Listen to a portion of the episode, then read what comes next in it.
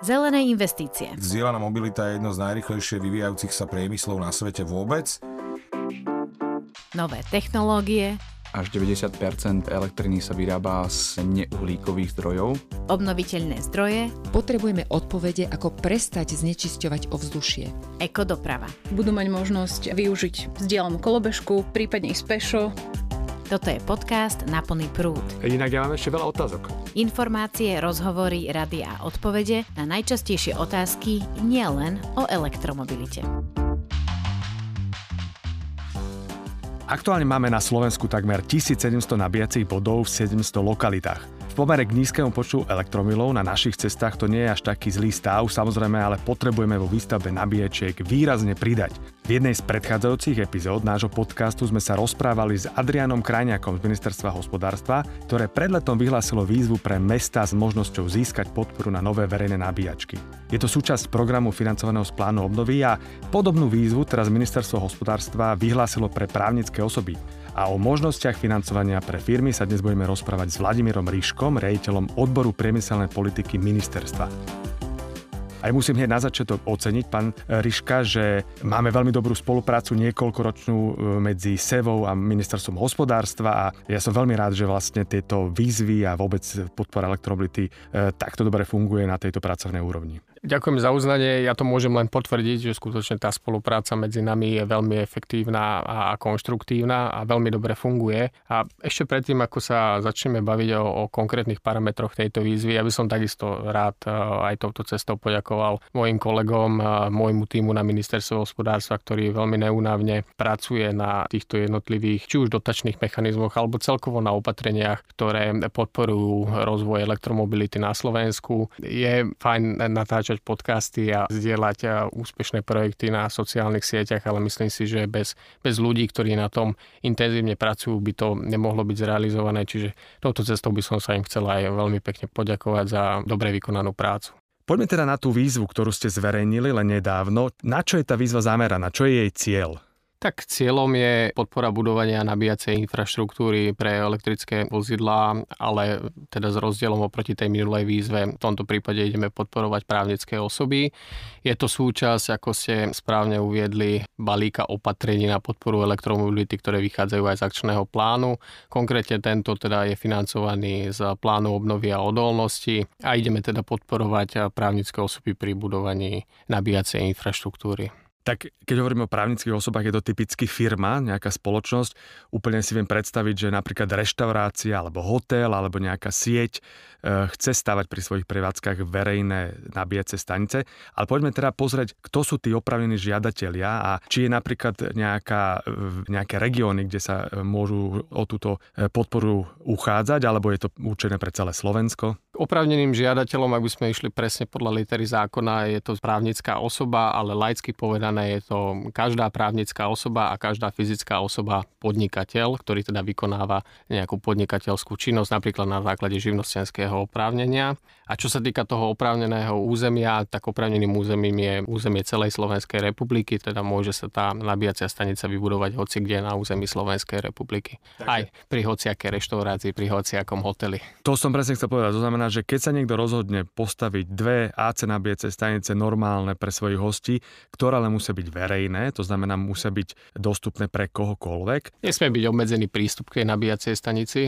A o tom si povieme viacej, lebo presne toto je zaujímavé, že aby ľudia vedeli, čo je verejná nabíjacia stanica, tak rovno povedzme teda, čo to znamená verejná nabíjacia stanica. Veľmi jednoducho je to verejne prístupné miesto, kde nie je žiadnym spôsobom obmedzený prístup, ak to mám nejak tak z bežného života povedať, že je to zavreté parkovisko nejakou rampou alebo niečo podobné, proste musí tam byť nejaký nediskriminačný prístup všetkých užívateľov elektrických vozidiel, ktoré si chcú na tej nabíjačke nabiť uh, svoj elektromobil. Dobre, ale každopádne, ak platí to pravidlo, ako platilo pri mestách, tak vlastne rampa tam môže byť, ale nemôže byť e, rampa, ktorá by bola výlučne pre napríklad zamestnancov. Musí tam byť proste prístup kohokoľvek, kto vie bežne za tú rampu ísť. Typickým príkladom môže byť nákupné centrum. Tak, presne tak. Máme poslucháčov aj v radoch univerzít, alebo respektíve akademickej sféry a presne prišla otázka, že či tam medzi tými opravnenými žiadateľmi je aj napríklad univerzita. Uh-huh. Každá univerzita má svoj nejaký vlastný štatút, teda či je to právnická osoba v zmysle presne obchodného zákonníka toho paragrafu 2, čiže záleží to konkrétne od každého jedného e,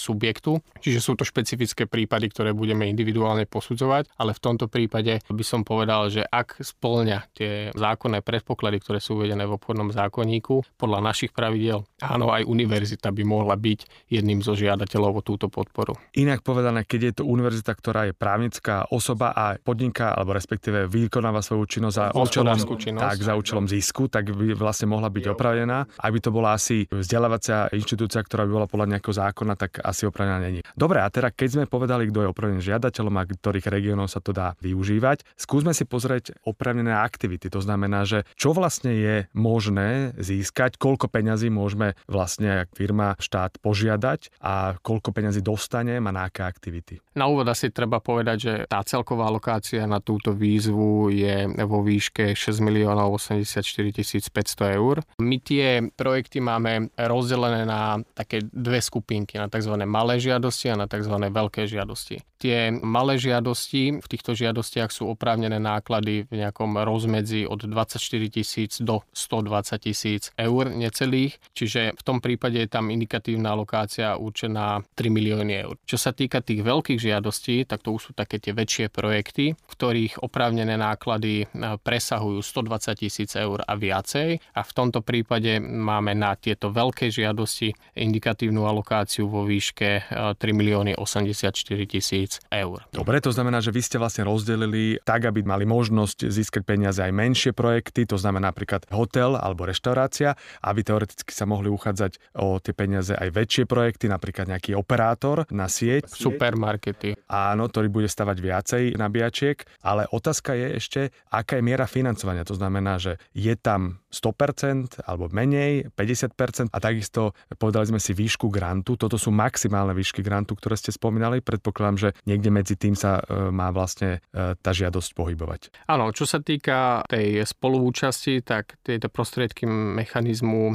môžeme poskytnúť najviac do 50% celkovej výšky oprávnených nákladov. To je ten rozdiel oproti výzve pre obce a mesta, kde to bolo až do výšky 100% oprávnených nákladov sme hradili. V tomto prípade budeme hradiť maximálne 50% a teda na jeden nabíjací bod, ktorý budú chcieť právnické osoby postaviť, tak v prípade AC nabíjacieho bodu to bude maximálne do výšky 1500 eur a v prípade DC nabíjacieho bodu to bude do výšky 14 500 eur. Ak teda dobre počítam, tak maximálna suma na jeden nabíjací bod AC je 3000 eur, ale e, žiadateľ dostane iba polovicu a toto isté platí pre DC, takže maximálna suma je 29 tisíc a dostane maximálne 14,5 tisíca. A otázka je opravné náklady, tak chápem, že to je nabíjač nabíjačka samotná, ale do toho si môže vlastne ten žiadateľ ešte vlastne uplatniť, predpokladám, stavné náklady, ale maximálne do tejto výšky sú. Tie opravnené náklady sú bližšie potom špecifikované v prílohe číslo 2 našej výzvy, ale ak by som mal konkrétnejšie povedať, e, že ktoré napríklad to sú, tak sú tu samotné náklady na samotnú nabíjaciu stanicu alebo iné komponenty, vrátanie nejakých e, výkonových transformátorov, ktoré sú potrebné na pripojenie nabíjacej infraštruktúry do siete. Ako opravnené náklady považujeme aj náklady na súvisiace nejaké technické zariadenia, stavebné práce, pozemné nejaké cestné úpravy, osadenie dopravného značenia, úprava parkovacích stoísk. Čiže taxatívne vymedzené všetky oprávnené náklady sú v tej prílohe číslo 2.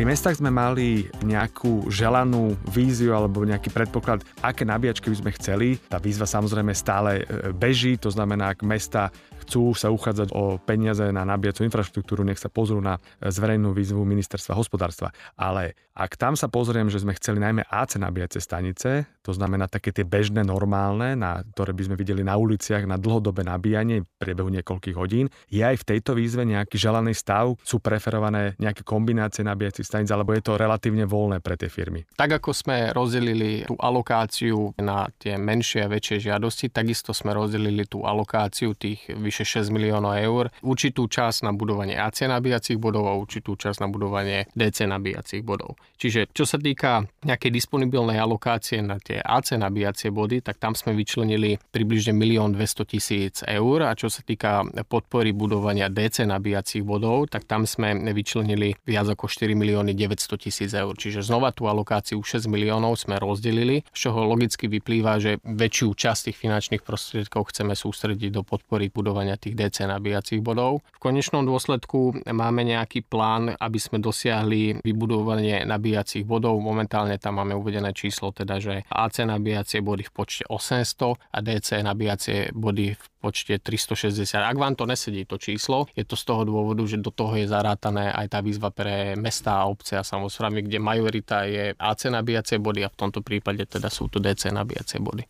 Dobre, tak ak by som to teda preložil do úrovne projektu jednej žiadosti, tak ak napríklad hotel chce postaviť niekoľko nabíjacích bodov, inak hovoríme o nabíjacích bodoch, nie nabíjačkách, to znamená, že nabíjací bod je jeden konektor a nabíjačka, typicky si ľudia predstavujú nejaký stĺpik, môže mať aj napríklad dva konektory, tak to už by boli dva nabíjacie body. A aby sme si len pripomenuli, tak nabíjací bod AC to je normálny na niekoľko hodinové nabíjanie a DC to je rýchlo nabíjačka, kde sa spravidla nabijete v desiatkách minút, ale teda aby sme boli konkrétni, tak keď napríklad hotel chce postaviť 6 nabíjacích bodov a chce dominantne poskytnúť svojim hosťom nabíjanie počas niekoľkých hodín, dokonca počas noci a možno to doplniť nejakou rýchlo nabíjačkou, rýchlo nabíjacím bodom, tak toto je v poriadku? O to sa môže uchádzať? Určite áno. My v zásade ako ministerstvo hospodárstva ako vykonávateľ sa do tejto politiky hotela, že čo chce podporovať, nechce nejak veľmi starať. Čiže je to v plne ich kompetencii, či sa rozhodnú o projekt budovania AC nabíjacích staníc, alebo to doplňa len nejakou DC nabíjacou stanicou, po prípade si tam ešte dopostavia nejaký ultrafast charger, čiže je to úplne v ich kompetencii. Dobre, povedali sme si náklady, povedali sme si opravné aktivity, región a tak ďalej.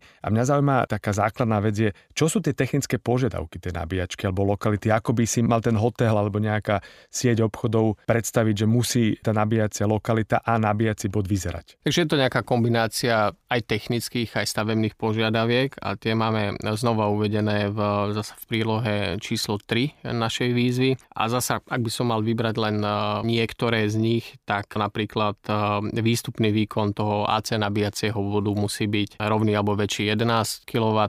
Čo sa týka DC nabíjacieho bodu, tak v tomto prípade teda sa bavíme o, o výkone e, rovnom a väčšom ako 50 kW. Tento nabíjací bod musí splňať kritérium, že teda je napojené na niektorú z medzinárodných roamingových platformiem. Ak je nabíjací bod vybavený platobným terminálom, napríklad na kreditné alebo debetné karty s trvalou dostupnosťou a možnosťou nejak autentifikovať sa a uhradiť tú cenu za nabíjanie. V tom prípade považujeme to napojenie na tú roamingovú platformu za naplnenú, teda to kritérium je splnené. Ďalším takým technickým eh, parametrom alebo požiadavkou je spôsob platenia za nabíjanie. Tu máme nejakú implementáciu oboch štandardných platobných nástrojov, tzv.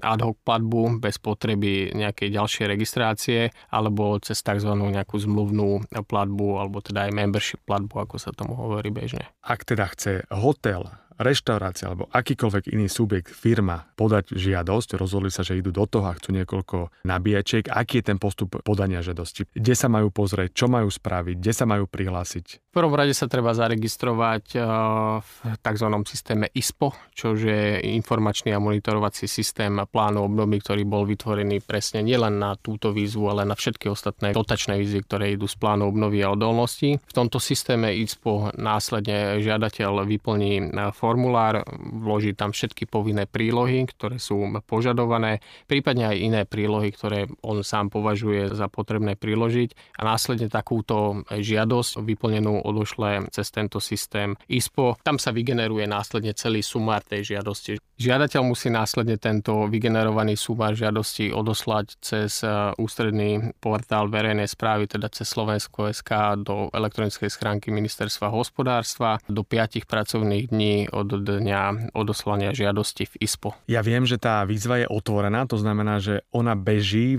teraz ste ju vyhlásili a vlastne ona bude otvorená, až kým sa neminú peniaze, ale vy vlastne máte nejaké dátumy, ku ktorým hodnotíte tie žiadosti. Skúste toto priblížiť a ako to bude prebiehať to hodnotenie. Máme tzv. hodnotiace kolá, ktoré sa uzatvárajú v nejakom časovom horizonte, čiže najbližšie hodnotiace kolo bude uzavreté 30. septembra a následne potom každé 3 mesiace bude vlastne prebiehať ten časový úsek, kedy žiadatelia si môžu podať tú žiadosť. Čiže každé 3 mesiace počnúc teda uzavretím prvého hodnotiaceho kola, to je 30. september. Takže vlastne hotel, reštaurácia alebo kdokoľvek sa chce uchádzať, sa nemusí báť, keď nesigne prvé hodnotiace kolo, lebo vy vlastne príjmate žiadosti kontinuálne, ale raz za čas vlastne každé 3 mesiace sa uzavre a vlastne tú skupinu tých prijatých žiadostí vyhodnotíte. A zároveň by som tam len doplnil ešte to, že je to až do momentu vyčerpania všetkých alokovaných prostriedkov, čiže to nebudú len že nejaké 3 mesiace hej, a potom ďalšie 3 a koniec, ale proste každé 3 mesiace až do momentu vyčerpania všetkých alokovaných prostriedkov. A k dispozícii 6 miliónov. A k dispozícii 6 miliónov. Dobre, a keď teda dostanete žiadosť, tak ten postup hodnotenia v krátkosti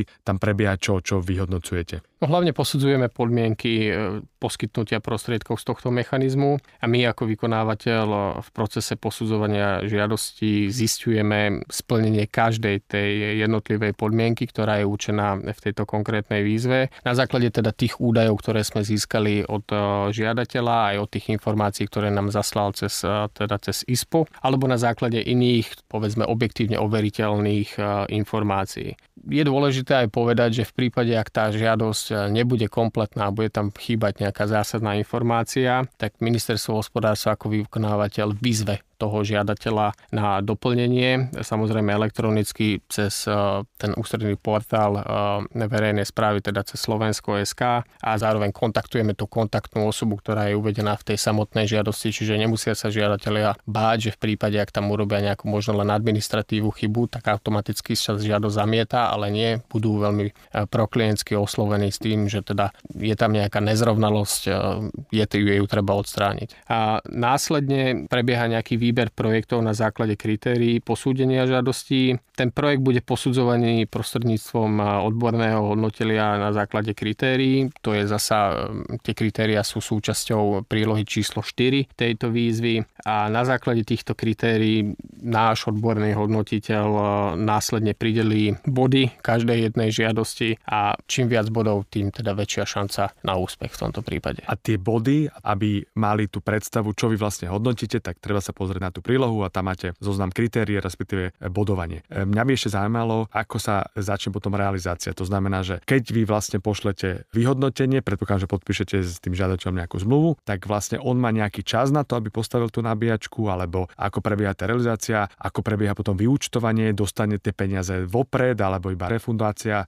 ako toto vyzerá. Tak najprv budeme kontaktovať žiadateľa v lehote do 90 kalendárnych dní od hodnotiaceho kola v prípade, aké žiadosť úplná s tým teda, že splnil jednotlivé podmienky. Následne teda po posúdení tejto žiadosti zašleme oznámenie o splnení podmienok poskytnutia prostriedkov a zároveň zašleme aj návrh zmluvy. Ďalej zasielame ešte tzv. žiadosť o súčinnosť, kde sú ešte nejaké konkrétne špecifické údaje, ktoré sme v tej žiadosti prvotnej ešte nepožadovali. Sú to rôzne bankové spojenia a také mm-hmm. akože už detaily, ktoré treba dotiahnuť do konca. Čo sa týka, kedy je vlastne žiadateľ oprávnený začať pracovať e, na projekte, tak tu chcem podotknúť, že až po podaní žiadosti. Teda žiadateľ podpíše s vami zmluvu, ale úplne praktická vec je, že tie náklady, ktoré mu vzniknú, sú opravnené od času, keď on podpíše zmluvu, alebo odkedy? Nie, tie oprávnené náklady sú oprávnené už od momentu podania žiadosti. Aha, takže vlastne teoreticky on si môže robiť nejakú predprípravu, možno aj projektovú alebo niečo podobné, ale nie je si istý, že či vlastne e, budú tie náklady preplatené, ale teoreticky keby sa rozhodol, že on chce stavať tak či tak a počká, či náhodou nedostane na to dotáciu, tak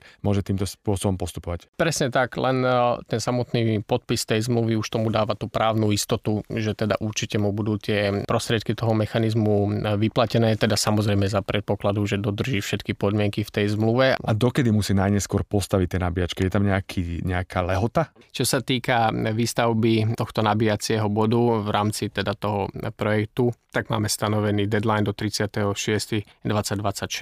2026. Čo mňa zaujíma je, že keď si bude chcieť podať žiadosť na ďalšie nabíjačky, alebo nabíjacie body, aby som bol presný, tak je toto možné, že jemu beží jeden projekt a môže už sa začať rozhodovať, že si to v druhej etape stavá paralelne niekde inde? No v prípade, ak sa rozhodne podať si ďalšiu žiadosť, my budeme len radi na ministerstve a teší nás akýkoľvek záujem o podporu budovania nabíjacej infraštruktúry. Čiže je to možné, môže si súbežne podať ďalšiu žiadosť, len je tam jedna jediná podmienka, to, že to nemôže urobiť v tom istom hodnotiacom kole. Čiže bude musieť počkať do toho ďalšieho, o tie 3 mesiace, do toho ďalšieho hodnotiaceho kola pre nás je dôležitý a kľúčový ten, ten konečný dátum 36.2026. Vynikajúce, takže všetci chceme, aby nabíjačky vznikali a môžu sa hlásiť aj viackrát na prvú, druhú, tretiu, štvrtú etapu. Každopádne nemôžu sa hlásiť v jednom hodnotiacom kole, to je veľmi dôležité. Ale vráťme sa ešte úplne k praktickej otázke. Oni dostanú peniaze, keď zrealizujú ako refundáciu, alebo dáte im niečo aj vopred? V momente, ako náhle bude nabíjací bod uvedený do prevádzky, zašlú si len žiadosť a my im formou refundácie refundujeme všetky ich oprávnené náklady. Takže aby sme boli úplne prakticky, vopred dostanú peniaze iba mesta, firmy dostanú e, peniaze až potom, keď zrealizujú tie nabíjačky. Presne tak. No a každopádne máme rovnaký cieľ, teda ministerstvo hospodárstva aj SEVA chce míňať peniaze na nabíjaciu infraštruktúru, aby sa minulo úplne všetko, potenciálne čo najviac a ešte možno aj viac, ako je alokovaných. Veľmi efektívne a účelovo teda na podporu elektromobility ako takej. Mimochodom, tuto hovorí akčný plán, jedno z opatrení hovorí o nabíjačkách pre mesta a ďalšie hovoria o nabíjačkách pre diaľ hranice. Uh-huh. My máme základný cieľ, obidvaja, teda respektíve ministerstvo hospodárstva aj SEVA, obidva subjekty chceme stavať a základ je, že keď náhodou budú mať otázky, tak sa majú pýtať, nie? že e, firmy buď sa obratia na ministerstvo hospodárstva alebo na Slovenskú asociáciu pre elektromobilitu a veľmi radi poradíme. Jasné, určite sa môžu obrátiť e, na nás, na náš e, e-mail e-mobility.sk, kde môžu položiť akúkoľvek otázku. My im veľmi radi zodpovieme akékoľvek otázky. A určite budete mať aj sekciu tých frequently asked questions. Samozrejme, určite budú pripravené eh, v dohľadnej dobe. Je tu záver dnešnej epizódy. Verím, že sme vám priniesli veľa užitočných informácií. Vaše otázky a pripomienky píšte na mail krizanskyzavinačseva.sk alebo nechajte odkaz na Facebooku pod statusom Slovenskej asociácie pre elektromobilitu. Vypočuť si nás môžete na podcastových platformách Apple, Spotify a Google. Tento podcast vznikol ako iniciatíva Slovenskej asociácie pre elektromobilitu. Produkcia strich a mix podcastu Oksana Ferancová. Ja som Patrik Kryžanský a želám vám šťastnú jazdu na plný prúd. A tá prebiehajúca výzva pre mesta ide dobre, že žiadatelia sa chytajú, že posielajú vám žiadosti? Áno, máme už e, niekoľko, nemôžem samozrejme povedať, že koľko a ktoré mestá majú najväčší záujem, ale teší nás ten záujem obcí a miest o budovanie e, nevyhnutnej e, infraštruktúry pre elektrické vozidlá, čiže je v priebehu, budeme uzatvárať teraz hodnotiace kolo, čiže Dobre, a bola, bola táto moja otázka pochopiteľná, Oksana?